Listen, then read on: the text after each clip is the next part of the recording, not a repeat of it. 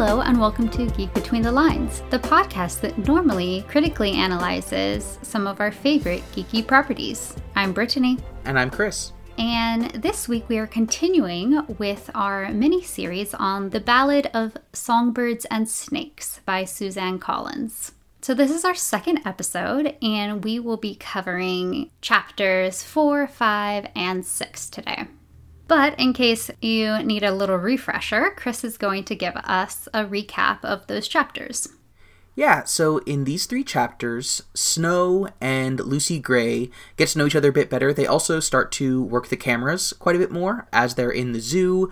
She not only sings another song, but they get to know some of the Capitol residents. Snow gets a demerit for taking the initiative and meeting her at the station and being put in the zoo cage. And as he and Lucy Gray bond, Sejanus struggles with his own guilt, as well as his tribute Marcus, who he was his old schoolmate from District 2. Snow and the other mentors discuss ways to improve general engagement with the games, bringing up the possibilities of gambling or sending food to tributes. And at the end of Chapter 6, we see them back at the zoo, and one of the other mentors, Arachne, goes too far in teasing her tribute and gets her throat sliced. Yeah. I'm tempted to just go straight into our first impressions segment, but first we need to read a quote. Yes, so this quote comes from Chapter 5, as Snow and Lucy get to know each other, and Lucy asks what he gets out of being a mentor. He felt embarrassed. Here, in the relative privacy of the corner, he realized for the first time that she would be dead in a few days. Well, of course he'd always known that, but he had thought about her more as his contender, his filly in a race, his dog in a fight. The more he had treated her as something special, the more she became human. As Sejanus had told the little girl, Lucy Gray was not really an animal, even if she was not Capitol. Yeah, that is a great quote. We talked about how the protagonist of, or the main character of this book is a villain in the original trilogies. And I think this is a really interesting way of having that villain grapple with the humanity of those who he ultimately is complicit, at least, in the oppression of, where we see that humanization happening, but we also see how dehumanizing his perspective really is. And the last thing he says about it, after he says, the more she become human, he still says that Lucy Gray was not really an animal. Not she was not an animal. She was not really an animal. Yeah, for sure. And I think we see that through these three chapters. His perspective slowly kind of eroding a little bit, but not enough to see her or anybody in the districts as his equal. Absolutely, yeah. Well, why don't we move on to our first impressions? What did you think about these chapters? I think my first impressions were like a lot of yikes. So obviously the end of the three chapters we read, I'm like, oh wow, someone's already getting killed and we haven't even entered the games yet. Mm-hmm. And like, it's obviously brutal, but also at the same time understandable. Not that it justifies it, but like, yeah, it's just horrible. What are you doing? Just, you're starving and I'm going to play a game with you so people in the audience will laugh at me like taking the sandwich away from you. It's all quite awful. So that was a yikes moment. Also, the Academy kids in general are big, big problems. Mm-hmm. And another yikes moment was when one of their teachers was saying, if history teaches you anything, it's how to make the unwilling comply. Oh my God, like, yes. Wow. Especially, I think, because for both of us coming from a background studying history, it's just such a betrayal of something I love. Like, that is the opposite of what history should be. You're so right. History should be learning why things have come to be the way they are, hopefully in the pursuit of not doing these terrible, unjust, oppressive things again. Not that that happens, but it should be about like understanding other people and their stories and their history and their narratives and their religions and, you know, all of these different aspects and the context in which all of these things was done. And then just, oh, it's to teach people how to, like, abuse and exploit others. Yeah, that moment stood out to me quite a bit. As you mentioned, we both studied history, and I'm still studying history in grad school, as longtime listeners probably know. And when I first saw, ooh, there's a history teacher, my like, excitement went up. And then he immediately says that, and I'm just like, what?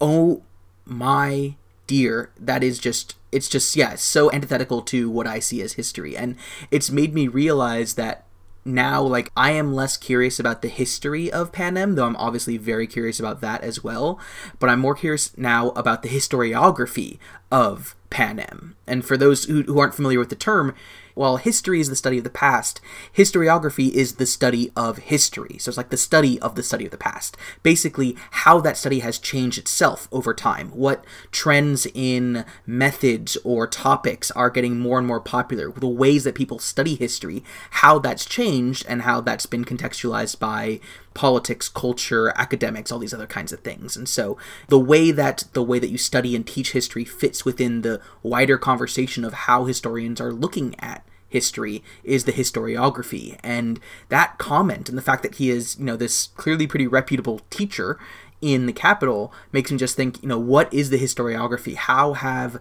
professional historians and academics been talking about the importance of histories and what methodologies go into that is just something that I am now so curious about. And just based off that one line, I have so many more questions. For sure.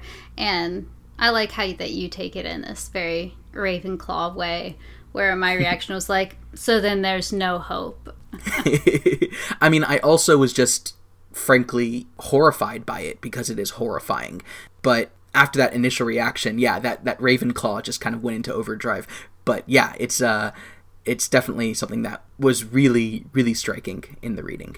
Education is so powerful, and the people who have the power to say what goes into it and what perspective books and curriculum is written from and what perspectives you have represented, it makes all the difference. Yeah, absolutely. I mean, and obviously not having a horrendous teacher also helps. Absolutely, yes. Well, what other impressions did you want to talk about? The only other one that, I mean, there's so many things, but another one that I'm just like, I have to touch on is just that I love Lucy Gray. She's so great.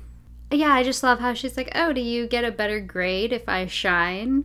And her saying that, no, the singing that I did at the reaping, like, that was for me. It had nothing to do with you all. Mm-hmm. And also, you know, can move a crowd too. She gets people to bring them food, and so yeah, I'm enjoying her very much. Yeah, absolutely. And I mean, also one of my first impressions was how right I was in the last episode with the, you know, connections to Romani people. Yeah, that was really smart. Oh, thank you. #history. But I'll just leave it for later. I was going to talk about that a little bit with the touch points. Okay, great. So why don't we go to what your first impressions were?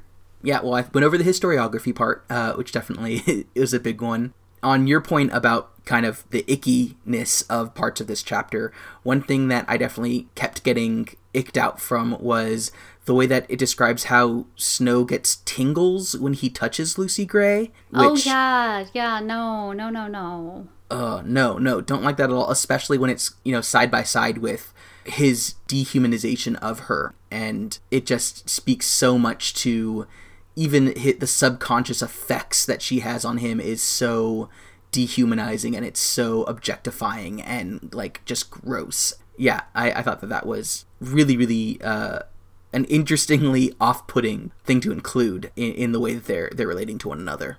Mm-hmm, yeah. I also kind of love how I use the word yikes and you use the word icky. We clearly have a really robust vocabulary. Oh, absolutely. Yeah. The last first impression I really wanted to talk about, though, was this idea of the demerits being introduced at the end of Chapter 4.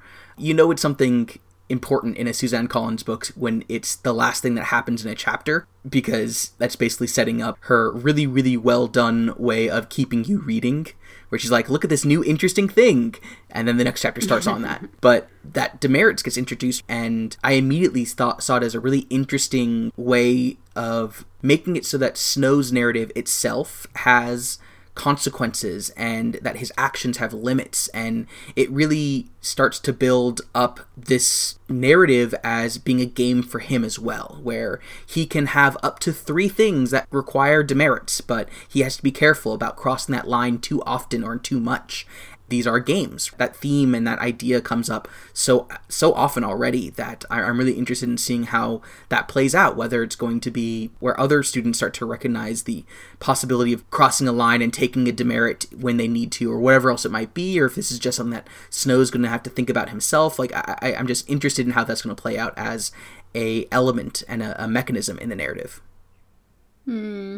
Yeah, it is. It'll be interesting to see where the theme of games, not only for the Hunger Games, but where they're played throughout society in all sorts of ways and throughout Panem, and including in the Capitol. Yeah. Well, why don't we move into our touch points then, where we kind of see how this narrative connects with our reality. Did you have any touch points you wanted to discuss? The first one that kind of hit me was when he was talking to Dr. Gaul and Dean Highbottom, which is just a hilarious name. Seriously. It's like the opposite of Longbottom. And he really totally is. His character is the opposite of Longbottom, too. So it works out. But anyways, I'm going to stop talking about Harry Potter eventually. But when they were talking with him and asking him about motivations for the games and all sorts of things, he was saying that, like, oh, well, people love children. Like, that's what this is about. But then he was like, when he thought about it, people's love of children seemed a very fickle thing. And during the war, he'd been bombed and starved and abused, and, like, not just by the rebel side. And, yeah, I thought that was so poignant because, yeah, I think most people in the world don't really actually love children. Like, they potentially love their own children, but usually just don't care, at least enough to do anything, take any action about, you know, how the quote-unquote enemy's kids are affected by warfare, or how policies affect kids living in poverty, or they prefer to spend resources on biological kids, even though there are, like, millions of orphans and kids in foster care. And so, I mean, and then obviously you have so many people abuse their kids. And so, yeah, I just thought that line was so kind of spot on, because it's easy for people to kind of feel like they have that perspective, like, oh, I love kids, but when push comes to shove, it's usually just your own, if that.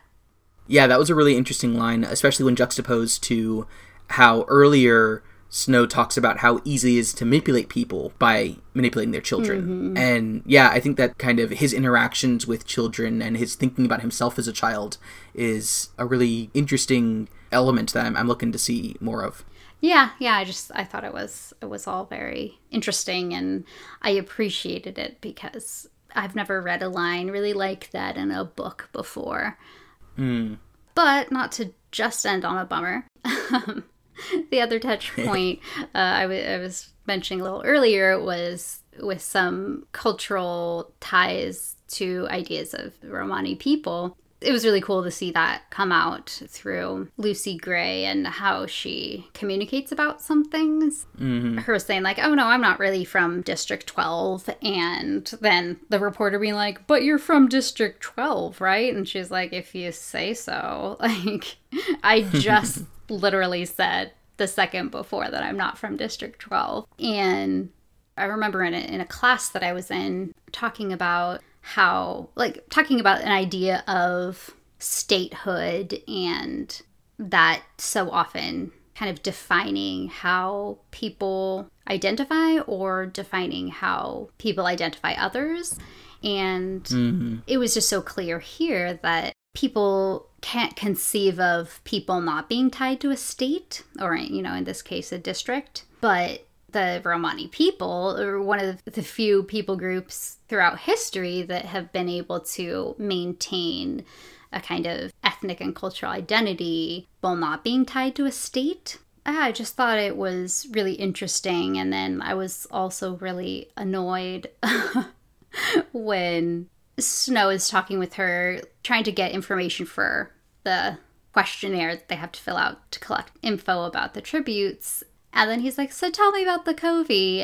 And then the first question he asks is, so what side did you fight on in the war? I'm like, ugh, like this is the question you ask. You have the opportunity to learn about a different culture. You have the opportunity to learn, even if you're not interested in that per se, which is a shame, you have the opportunity to like learn more about this person that you at least feel something for, that's not only disdain at this point. And it's just like, who were you aligned with? And she was like, we didn't fight on either side. That wasn't our war. Like they moved around until they weren't allowed to anymore. And so, yeah, it's just kind of was interesting to see that we really do see things through our own cultures and values. And that's what Snow was doing. And, yeah, I looked up Covey because it just seemed like a word that might actually exist.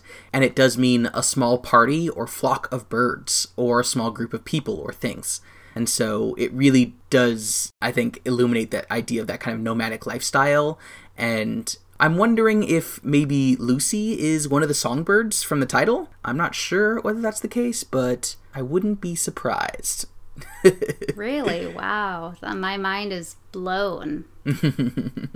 But yeah, I'm appreciating it. I am not Romani, so I cannot speak to if it might annoy others.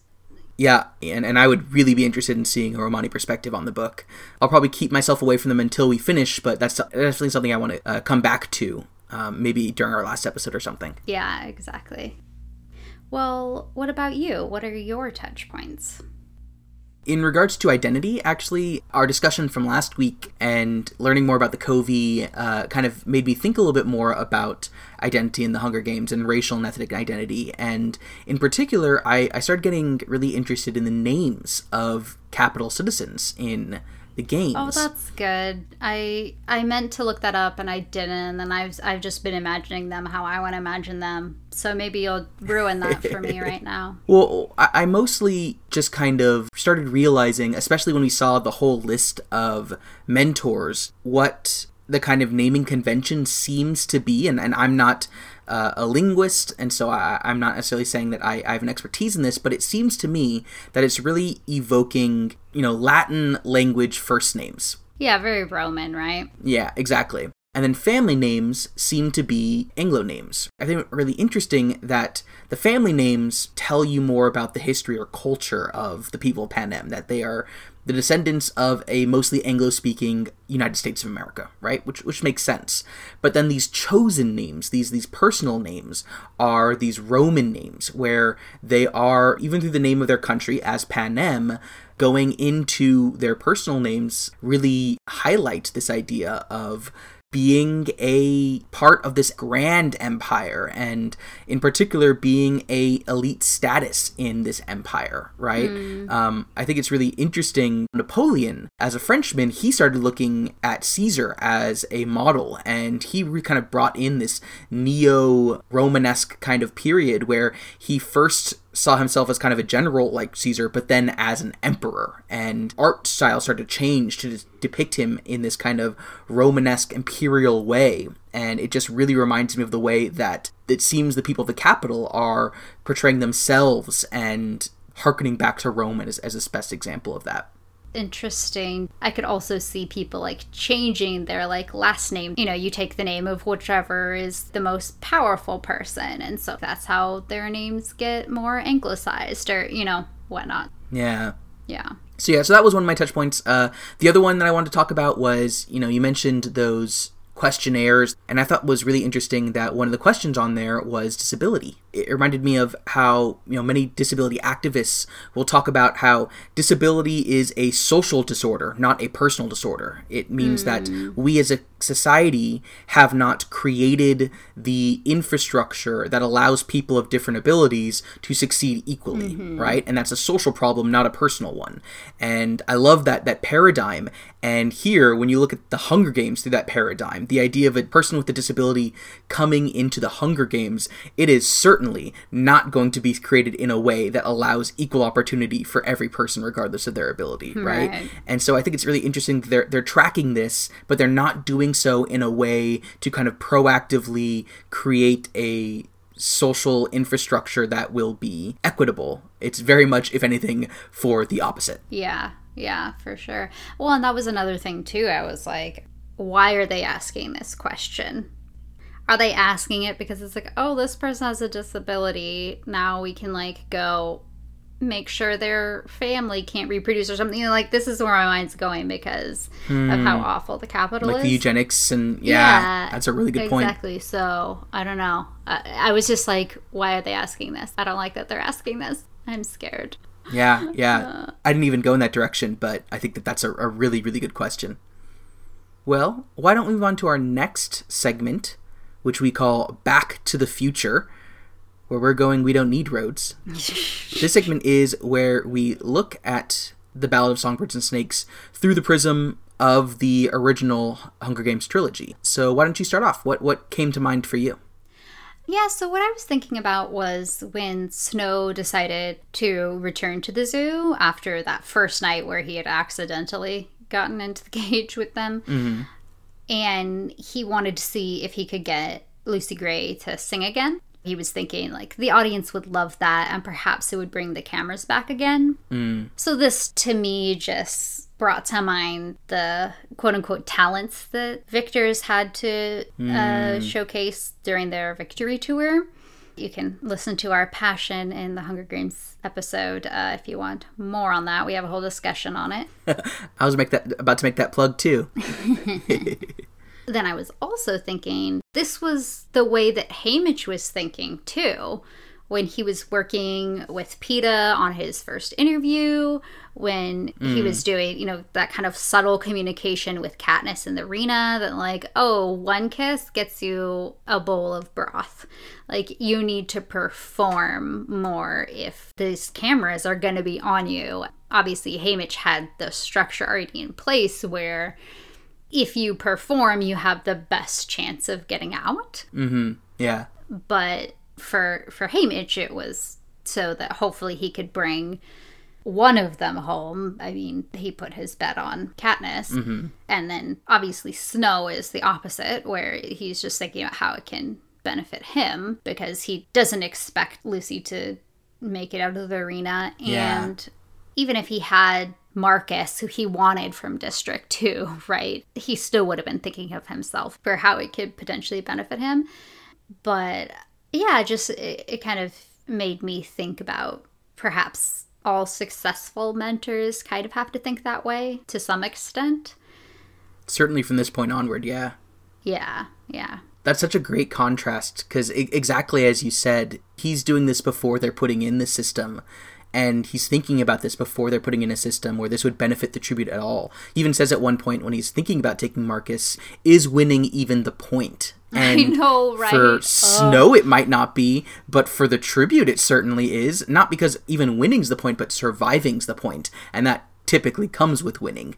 But I think you hit it right on the head that is such a difference in the way that even though he and Haymitch are doing similar things, they're doing it in such different ways. Exactly. Well, my Back to the Future segment is about the memory that Sejanus has about Marcus.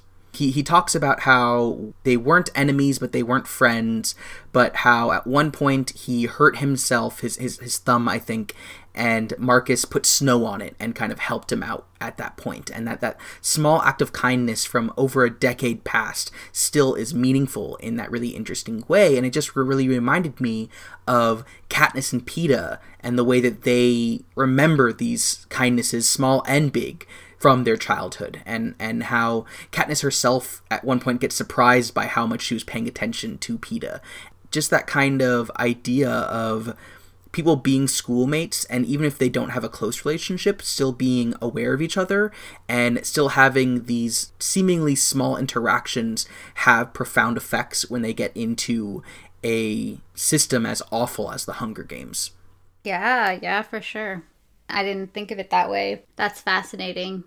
And like, just imagine how Katniss would have felt if she had to mentor Peeta. Mm. Ugh, that'd be really, really difficult. Yeah, seriously. Well, I guess we should move on to our last segment, ruminations. What I'm ruminating about is just this idea of empathy in the past three chapters. I mean, we talked a little bit already about Snow kind of slowly seeing Lucy Gray as more human. I wouldn't necessarily call that empathy exactly, but there does seem to be moments where he feels somewhat empathetic towards her. But really, I think the person who showcases empathy the most is Sejanus. You know, and at first I was kind of like, he's speaking out dissent in some of his classes, and I was like, would he be doing this if District 2 wasn't in the games? Because he couldn't sleep the night before, and he just kept thinking about if it was his name that was called, and if he was somehow outside of that as a possibility, would he feel as much empathy? But I think maybe he would. I don't know for certain, but the fact that he didn't just bring sandwiches for Marcus. Once he thought about if it was him, then he applied that to everyone. If he was like Snow, he would be like, well, I have the biggest advantage if I let everybody else starve and only give food to my tribute. But Sejanus, it's also like really sad because it's like through his empathy that it starts, like, other people, more ruthless people, seeing that kind of starts the more lasting practices in the games. And if they didn't get ideas from his empathy, it kind of makes you wonder if the games would have petered out on their own in some ways, because Dr. Gaul kind of picks up on that, and she's like, you know, compassion is the key to the games, empathy is the thing that we lack. He has it, and imagine how wonderful it would be if everyone in the audience felt as passionately about their tributes as this young man here. And so it's through that she sees more ways to engage an audience, because as she said earlier, without an audience, there are no games. And so, yeah, it's just something that I'm thinking about, and even how in the quote we used at the beginning, if I see her and treat her as special, then like I see her humanity. And then later in that chapter, when he's gonna leave the zoo, it says, in the shadowy light, her color, her specialness had faded, making her just another drab, bruised creature. Ugh. I know, right? Oh, so good. I mean, and every time I say so good in this podcast miniseries, assume that I mean it's so twisted, but her writing is so good. Yeah. Yeah. And yeah, it just kind of like begs the question of the connection between seeing someone up close and empathy. But then I was like also kind of applying that quote a little bit to myself too, because I was feeling so bad for Sejanus because he is in this terrible position. He has a terrible father, and he's participating in the games, which he thinks is evil. But then I was like, the person that I should really be having the most empathy for is Marcus. But because we don't see Marcus up close, he kind of fades into the background too. And he remains a creature instead of a human himself. Exactly. So, yeah, that's what I'm ruminating on. Yeah, definitely will be on my mind as well. Yeah, what are you thinking about? Yeah, I've got a couple. One just really quick was how they mention how Highbottom, as a graduate student, came up with the theoretical idea behind the Hunger Games. And it makes me wonder how long the Hunger Games had been theorized or planned, because that had to be at the very least 20 years prior. And I don't know how long the war was. You know, if it was 10 years, then maybe I guess that makes sense for it to happen at the beginning of that war. I thought it was only a few years, but maybe I'm wrong on that. I thought so too, but either way, it makes it seem like this idea has been around for much longer than just the last 10 years, than just the end of the war and they created the Hunger Games. And so one thing I've been thinking about is when this came out and what sparked this idea, and was it a rebellion or was it something else, some other way of trying to instigate control, and the idea of punishing for the rebellion is kind of just used as an excuse for it. Mm-hmm. Yeah. And that reminds me, in the last episode, I mentioned the Japanese concentration camps in the U.S. And they were already starting work on those things before the attack on Pearl Harbor. Mm-hmm. So that was not the cause for doing it. Like, they already were laying the groundwork for that. And so what nefarious intent was there already? Yeah, absolutely. But a theme that I think I'll be ruminating on as we go through here is the way that Snow looks at skill, because he mentions a couple times in these chapters how kind of important it is for him to do something that requires skill, that he could never be a game maker because there's no skill involved in it, and that taking Marcus on and winning with Marcus wouldn't show any skill. And it just makes me think about kind of what Snow values. He doesn't just value prestige, but he kind of seems to really value earned prestige, and that earning that prestige, I think, seems to come with something that is both tied to that skill and what skill is involved, but also tied to kind of inherent skills or inherent ability or inherent class, right? Because he does not value the plinths for using whatever skills they had to get into the position that they're in. Right.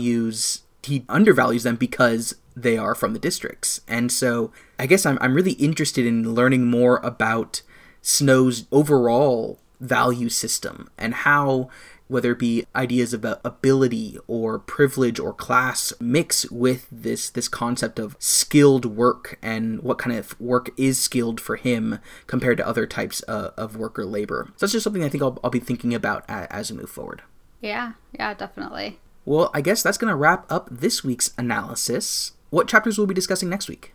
So next week, we're going to discuss the next 4 chapters. So that'll be 7, 8, 9, and 10. And that's going to conclude the first part of the book, The Mentor. So after next week, then we'll be moving on to part 2. So here's another yikes, because I don't know who all will be dead and not dead by the time we next meet. But I'm looking forward to our next discussion. Me too. Thanks so much for listening to this week's episode of Geek Between the Lines. You can find us on social media by searching for Geek Between the Lines on Facebook, Instagram, Twitter, or Pinterest. You can also visit our website at bit.ly/geekbetweenthelines, or follow us on Patreon at patreon.com/geekbetweenthelines. We want to thank our amazing patrons who have been doing a great job of engaging with us on the questions that we put up for our patrons. So if you want to join in and get access to all the great content we've made over the last year, you can also get access to this limited time book club type of discussions there on our Patreon. So please, please, please come in and join us there. All of the support of our patrons just keeps us going, and it's really, really valued. So thank you so much to all of those who are there, and we hope to see some more of you. You can also really help us out, especially as we're doing a fun mini season like this, by telling a friend, which really, really appreciated and would really be a great help as we're moving into this fun new mini season. We want to thank Kimberly Taylor Pastella at Lacelet for designing not only our regular podcast logo, but the great special logo that we have for this mini season. You can find her other designs at lacelet.com or searching for Lacelet on Facebook or Instagram. That's going to wrap up this week's episode. Until next week, geek out!